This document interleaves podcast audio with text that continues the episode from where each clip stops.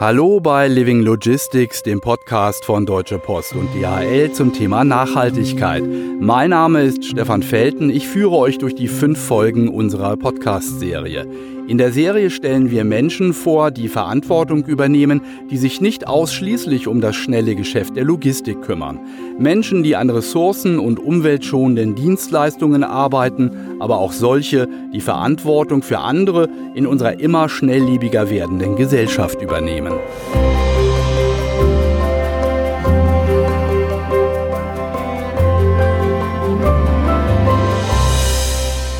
Dieser ersten Folge lernen wir die Helden kennen, die seit Jahren die Vereinten Nationen bei Naturkatastrophen logistisch unterstützen und einen Lagerarbeiter aus Schweden, der seine Ferien opfert, um geflüchteten Jugendlichen aus den Krisengebieten eine Ausbildung zum Gabelstaplerfahrer zu geben. Doch zum Anfang geht es ins ferne Madagaskar, dorthin, wo vielen Menschen Bildung fehlt. Den Menschen dort macht nämlich ihre Armut zu schaffen und wo soll da Bildung ihren Platz finden? Wie kommen die Menschen in Lohn und Brot? Wer hilft dabei? Eine Spurensuche unserer Reporterin Ulrike Benz. Bildung ist wichtig für die Menschen, für Eltern und Familien. Außer wenn Eltern es sich nicht leisten können, ihre Kinder zur Schule zu schicken. Die Mehrheit der Bevölkerung denkt ans Überleben. La majorité de la population, il pense à la survie. Fanevra Rimananzo weiß, wovon sie spricht. Jahrelang hat sie für SOS Kinderdörfer in Madagaskar gearbeitet. Nun verantwortet sie das sogenannte Go-Teach-Programm von Deutsche Post DHL, das jungen Menschen auf ihrem Weg ins Berufsleben hilft. Fanev engagiert sich schon lange. Dabei kommt sie auch in die Häuser der Ärmsten. Und wir mit ihr. Für uns ist es das erste Mal. Hier ist keine Küche, kein Bad. Es ist düster, weil es kein elektrisches Licht gibt. In einem Raum steht ein Bett. Das ist alles, was Nadien, ihr Mann, Randria Miandriso und die drei Kinder haben. Drinnen erzählen die jungen Eltern uns ihre Geschichte. Der Vater hat sein eigenes Tuk-Tuk. Die Mutter verkauft Essen an einem Stand auf der Straße. Die Familie ist in die Küstenstadt Tuamasin gekommen, weil einer der Söhne krank war. Sie hatten gehofft, dass ihm die Seeluft hilft, aber er ist gestorben.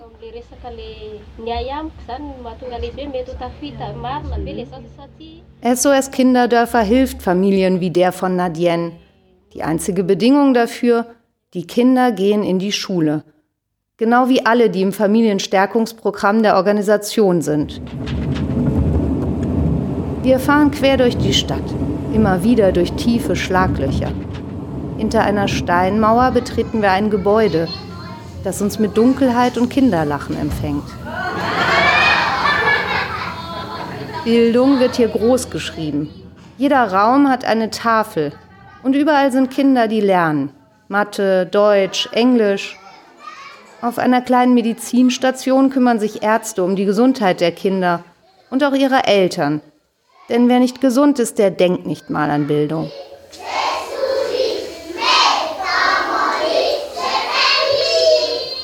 Wenn es innerhalb der Familie auch mit Hilfe von außen nicht mehr geht, können die Kinder in einem SOS-Kinderdorf unterkommen, wie in dem von Toa Masin. Auf einer riesigen Grünfläche sind ein Kindergarten, eine Grundschule und eine weiterführende Schule. Dazu kommen Küchen, Essräume, Familienhäuser und sogar ein großes Fußballfeld. Die Kinder, denen wir hier begegnen, haben trotz schwerstem Start noch Glück gehabt. Auf den Straßen sehen wir andere, die im Müll nach Essen suchen. Im SOS Kinderdorf gibt es nicht nur Essen, sondern auch Bildung und Menschen, die sich kümmern, wie Faneve.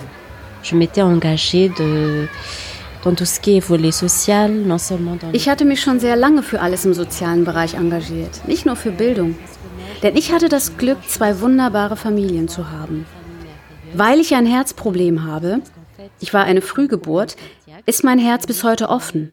Meine Adoptiveltern halfen mir gemeinsam mit meinen biologischen Eltern. Und so ist es für mich ganz normal, anderen etwas zu geben. Denn ich hatte das Glück, viel zu bekommen.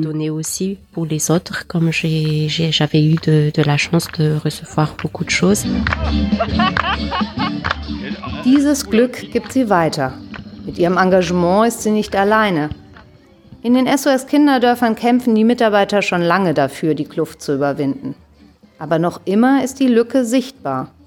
In der Bibliothek des SOS Kinderdorfs in Tormasinen stehen alte Bücher und Computer, die immer wieder kaputt gehen. Aber es ist besser als nichts. Es ist ein Anfang. Viel Hilfe wird noch nötig sein. Damit es mehr junge Menschen in Madagaskar schaffen, müssen auch Unternehmen ihren Teil beitragen und deren Mitarbeiter wie Tante Lineina Ramarazatov. Sie arbeitet für DHL in Antananariv. Sie ist selbst noch jung, erst 26, klein, schmal, mit ihrem ebenmäßigen Gesicht wirkt sie fast kindlich. Aber innerlich ist sie stark. Ich bin ein Fan von Comics und Superhelden. Deswegen finde ich, man muss ein echter Held im wirklichen Leben sein. Und das ist auch meine Philosophie.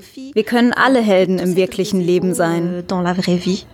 Auf seine Art ist auch Yves Andriana Risson ein Held. Denn er stellt nur Mitarbeiter ein, die sich ehrenamtlich engagieren. Das steht zwar nicht im Vertrag von DHL Express in Madagaskar, aber für den Unternehmenschef dort ist es ungeschriebenes Gesetz. I think it's uh, normal because uh, most of people are really uh, volunteer because uh, it's a year of matter.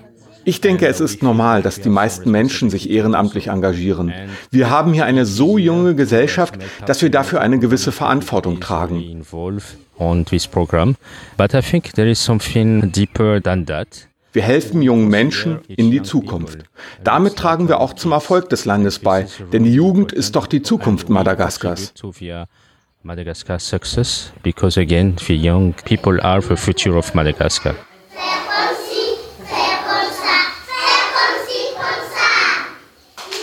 Damit junge Menschen in Madagaskar wirklich eine Zukunft haben, müssen sich viele Unternehmen engagieren. Denn die Jugendlichen kommen nur an, wenn sie einen Anker im Berufsleben finden. Das hat Fanève immer wieder beobachtet. Mir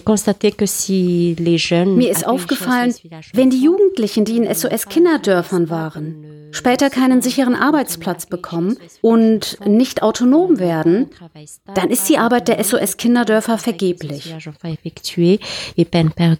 Dabei geben sie sich die allergrößte Mühe und lösen die Kinder behutsam aus ihrer Obhut. Im SOS Kinderdorf haben die Kleinen eine SOS Mutter und wohnen mit Geschwistern in einem Haus. In der Jugendeinrichtung gibt es dann nur noch ein sogenanntes Tantchen und gleichaltrige Kinder. In einer Wohngemeinschaft organisieren und finanzieren sich die Jugendlichen schließlich selbst. Euh, Das ist der Anfang. Ich wohne jetzt ganz alleine. Und ich sehe, dass ich mich bereits verändert und weiterentwickelt habe. Jetzt bin ich fast unabhängig. Zuerst ist es ein bisschen, wie soll ich sagen, allein zu sein ist ein bisschen schlimm. Aber jetzt ist es schon, es ist okay für mich.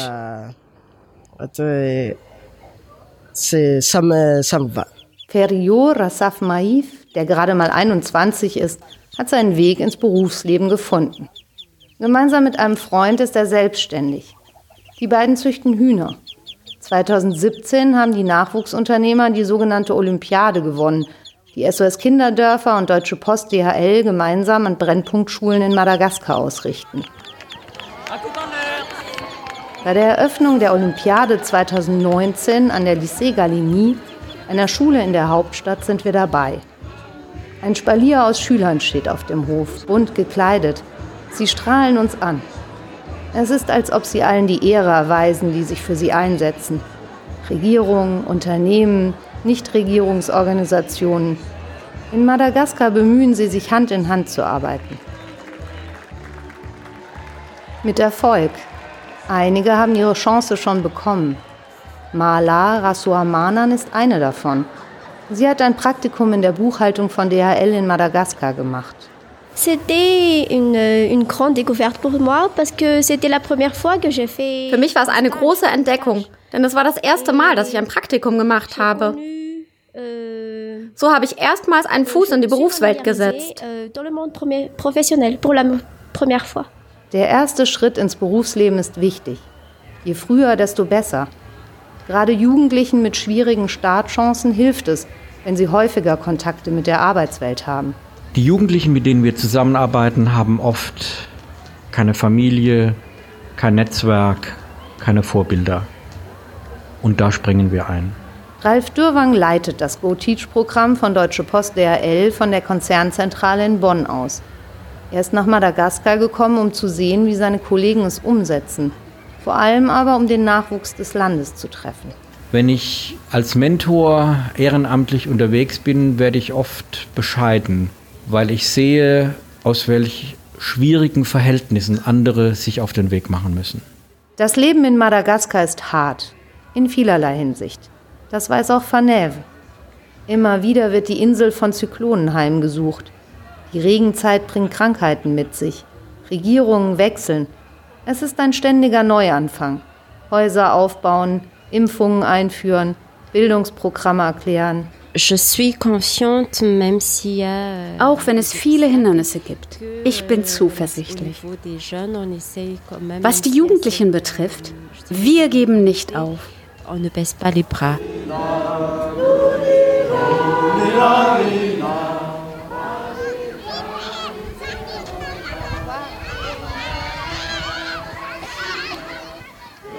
Unglaublich, diese Zuversicht. Die brauchte es auch, nachdem ein Zyklon das Dach einer Schule des SOS Kinderdorfes in Toamasina fortgerissen hatte. Die Verantwortlichen vor Ort mussten das Gebäude wieder aufbauen. Doch manchmal ist auch bei Katastrophen Vorsorgen besser. So haben DHL-Logistikexperten den Flughafen von Madagaskar auf Katastrophenfälle wie einen Tropensturm vorbereitet. Get Airports Ready for Disaster, kurz GARD, heißt das Programm von Deutsche Post DHL, das der Konzern als Katastrophenvorsorge gemeinsam mit den Vereinten Nationen seit Jahren durchführt. Und wenn eine Katastrophe bereits passiert ist, schickt er auf Anforderung der UNO sein sogenanntes Disaster Response Team, das DRT, los. Zum Beispiel auf die Bahamas, auf denen der Hurricane Dorian gewütet hatte. Gilberto Castro, der eigentlich Chef für das operative Geschäft von DHL Express in Kolumbien ist, ist einer der Köpfe hinter Guard und DAT. Seit 2005 ist der Logistikprofi bei solchen Einsätzen ehrenamtlich dabei, doch auch mit dieser langen Erfahrung bleibt jeder Einsatz einzigartig spannend und herausfordernd. Auf dem Weg zu einem Einsatz bist du angespannt und du stellst dir jede Menge Fragen. Was wirst du vorfinden? Wie wirst du vor Ort unterstützen? Funktioniert der Flughafen? Ist die Lagerhalle richtig aufgebaut? Es gibt also jede Menge Fragen. Danach, wenn alles erledigt und gut gelaufen ist, dann fühlt es sich an wie, du fühlst dich ausgefüllt. Zu 40 Einsätzen auf der ganzen Welt rückte das Disaster Response Team mittlerweile aus. Die ehrenamtlichen Logistikhelfer kommen auf Anforderung der Vereinten Nationen nach Überschwemmungen, Hochwassern, Erdbeben oder Vulkanausbrüchen. Chris Weeks, Leiter für humanitäre Angelegenheiten im Logistikkonzern Deutsche Post DHL, beschäftigt sich schon lange mit den Folgen von Naturkatastrophen. In 2003 uh, we discovered that the humanitarian system 2003 entdeckten wir, dass das System auf den Flughäfen nicht richtig funktionierte, wenn es darum ging, humanitäre Hilfe ins Land zu holen. When they were trying to bring in humanitarian aid. Wir dachten, dass wir als Unternehmen viel mehr tun könnten, wenn wir ihnen am Boden helfen, direkt an den Flughäfen, anstatt Hilfsflüge anzubieten oder Hilfsgüter zu schicken flights or giving aid itself. Denn oft wird ein Flughafen nach einer Naturkatastrophe zum Engpass. Sehr viele Hilfsgüter treffen innerhalb sehr kurzer Zeit auf einmal ein. Zahlreiche Flughäfen sind darauf vorbereitet, aber bei weitem eben nicht alle. Bei DRT-Einsätzen organisieren Logistiker den Umschlag von Hilfsgütern, die am Flughafen eintreffen. Sie sorgen dafür, dass der Weitertransport so schnell und reibungslos wie möglich abläuft. Dabei helfen sie nicht nur denen, die in Not sind, sondern nehmen auch für sich selbst eine unvergleichliche Erfahrung mit. Es war eine großartige Erfahrung. Man wächst daran sowohl in persönlicher als auch in beruflicher Hinsicht.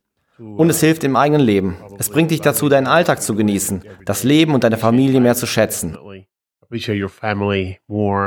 Und jedes Mal, wenn du zu einem Einsatz gehst, gibst du dein Bestes. Du weißt, dass du vielen Menschen hilfst. Manchmal hilfst du einem ganzen Land. Wer hilft, wer anderen etwas gibt, an den geht zugleich auch immer etwas zurück. Das hat auch Chris Weeks so erfahren. In guter Erinnerung ist ihm ein DRT-Einsatz in Indonesien geblieben. It all came together. We had the most successful deployment that I can remember. Es kam einfach alles zusammen. Wir hatten den erfolgreichsten Einsatz, an den ich mich erinnern kann. Wir waren am Flughafen Palu, wo wir die eintreffenden Flugzeuge entluden.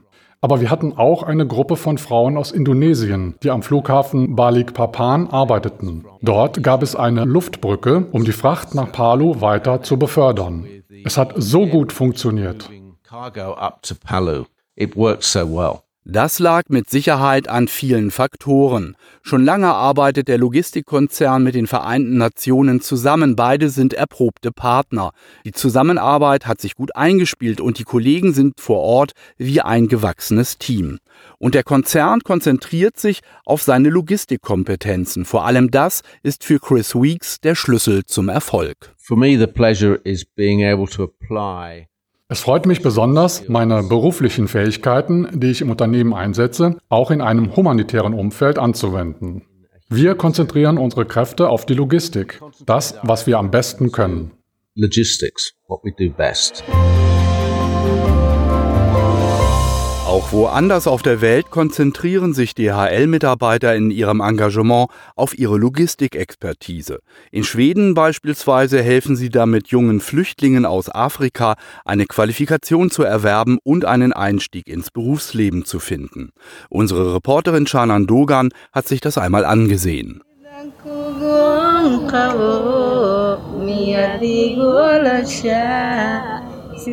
Diese drei jungen Frauen sind mit einer Flüchtlingswelle aus Somalia und Eritrea auf der Flucht vor Armut und Bürgerkrieg nach Schweden gekommen.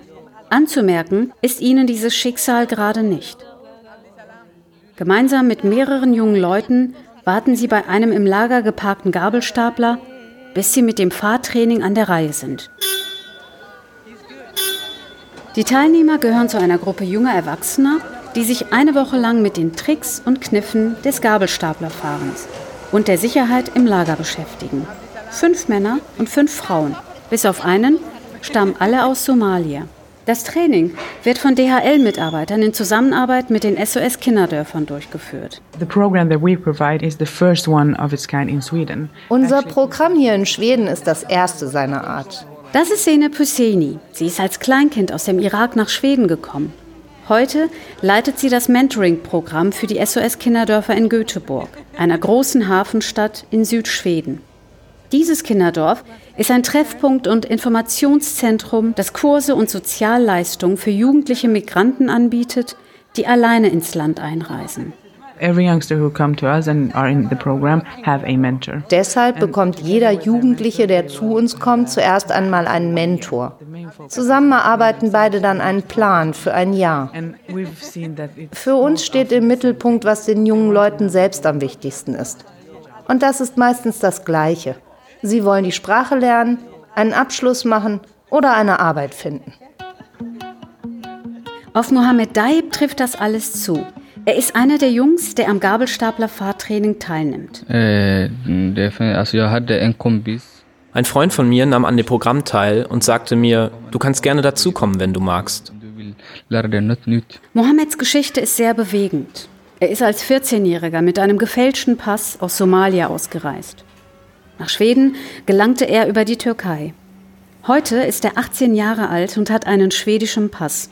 Es ist ihm gelungen, zwölf weitere Mitglieder seiner Familie aus Somalia herzuholen. Um zum Training zu kommen, muss er jeden Tag drei verschiedene Busse nehmen und eineinhalb Stunden Zeit für die Strecke einplanen.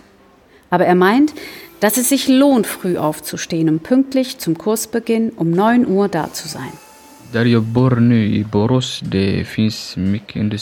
Ich lebe jetzt in einer großen Stadt mit viel Industrie.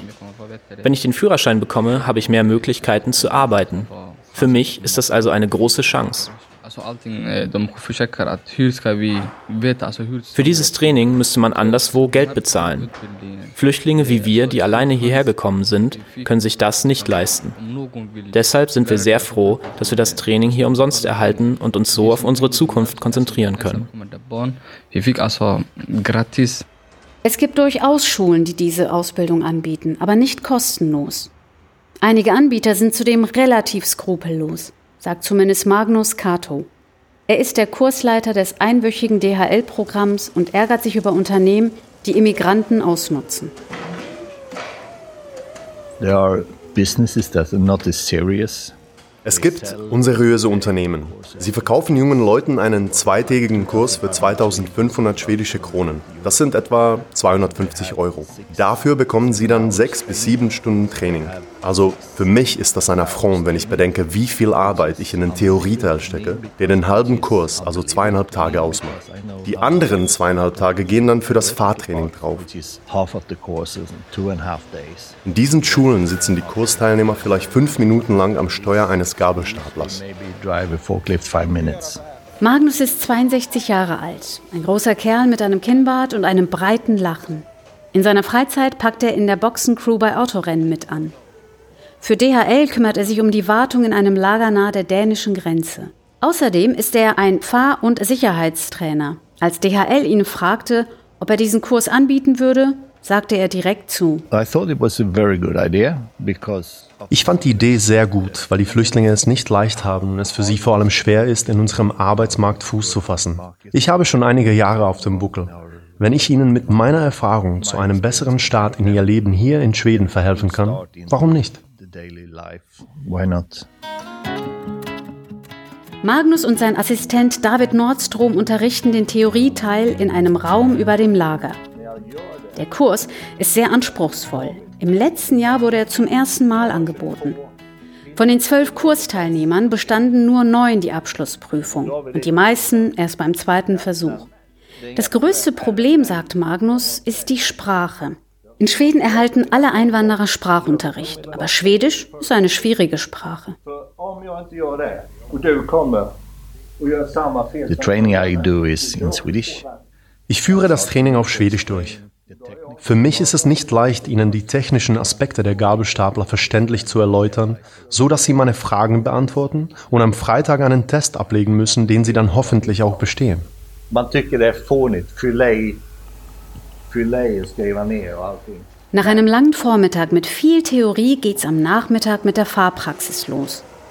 Für die meisten Teilnehmer ist der Gabelstapler das erste Fahrzeug überhaupt, das sie selbst steuern. We don't expect them to have driver's license now. Wir erwarten von Ihnen nicht, dass Sie einen Autoführerschein haben. Nein, wirklich nicht. Sie kommen aus Gegenden, in denen es überhaupt keine Straßen gibt. Sie können noch nicht einmal Fahrrad fahren. On, off. Nu är det, är det parkera? Nu är det off. Ja, det är parkera. Nej, nu är det parkera. Heute werden die Kursteilnehmer auch noch üben, wie man in den engen Gängen zwischen den Regalen mit Gegenverkehr umgeht. Morgen sollen sie lernen, wie beladene Paletten bewegt werden. Aber als erstes müssen sie sich mit der Steuerung des Fahrzeugs vertraut machen. Also üben sie das Anfahren, Rückwärtsfahren, Abbiegen, Drehen und Anhalten. Jetzt ist Mohammed an der Reihe. Så Es hat sich ganz gut angefühlt. Ich hatte nicht den Eindruck, dass der Gabelstapler schwer zu fahren ist. Es war auf alle Fälle einfacher als mit dem, den wir gestern gefahren sind. Lättare. Aber natürlich will DHL den jungen Menschen noch mehr mitgeben als die Fähigkeit, einen Gabelstapler zu fahren. Am wichtigsten ist, dass sie die Gefahren der Arbeit in einem Lager und die Verantwortung, die damit einhergeht, verstehen. Dies ist ein Job, in dem kleine Fehler Menschen das Leben kosten können.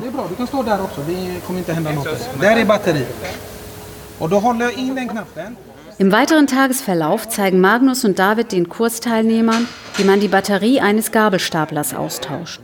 Ein sehr gefährlicher Vorgang. Die Batterie ist sehr schwer. Hier siehst du, dass sie 939 Kilo wiegt, also fast eine Tonne. Und sie besteht aus Blei, Säure und entzündlichem Gas, ist also sehr explosiv. So This, this is very explosive. Safety is the main focus for DHL. And safety must be the main focus for me too, because we don't Für DHL steht die Sicherheit an erster Stelle, weil wir nicht in die Lage geraten wollen, dass unsere Mitarbeiter Angst haben, zur Arbeit zu kommen, weil ihnen etwas zustoßen könnte. Sie sollen sich sicher fühlen, wenn sie ins Lager kommen und Spaß bei der Arbeit haben. have fun at work, I think. Wer einen Tag mit diesen jungen Menschen verbringt, sieht ganz deutlich, wie dankbar sie für diese Chance sind. Die meisten von ihnen tragen eine enorme Verantwortung und arbeiten Tage und Nächte lang, um sich und ihre Familie zu ernähren. Sie wissen, dass viele die Chance nicht haben, ein neues Leben in Schweden zu beginnen. Programme wie dieses von DHL wollen diesen Migranten helfen, sich in ihrer neuen Heimat wohlzufühlen. Und das scheint zu funktionieren. Wie Mohammed sagt, Schweden ist seine Heimat geworden. So that's why we like in Sweden. Schweden ist mein Zuhause. Ich fühle mich schwedisch. First country. I feel like Es fühlt sich gut an. it feels good. So machen die Mitarbeiter von Deutsche Post und DHL die Welt überall ein bisschen zu einem lebenswerteren Ort. Die Idee zu diesem Projekt und die Kooperation mit den SOS Kinderdörfern hatte übrigens DHL Business Manager Alex Hislop. Er möchte die Gabelstapler-Trainings weiter ausbauen. Geplant ist, dieses Programm als Vorlage für ähnliche Initiativen in anderen Ländern der Region Nordics und andernorts zu nehmen. Es ist relativ einfach umzusetzen. Da DPDRL Beziehungen und Partnerschaften mit den SOS-Kinderdörfern in rund 47 verschiedenen Ländern unterhält, könnten wir mit diesem Programm potenziell sehr viele junge Menschen erreichen.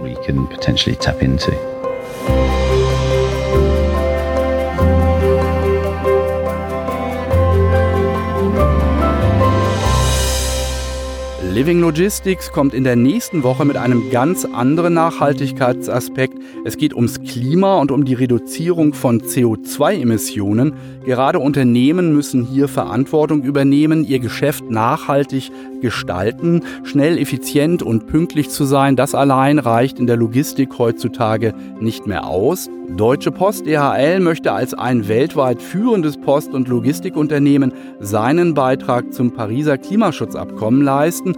Bis zum Jahr 2050 soll deswegen der logistikbedingte Schadstoffausstoß des Konzerns auf Null sinken.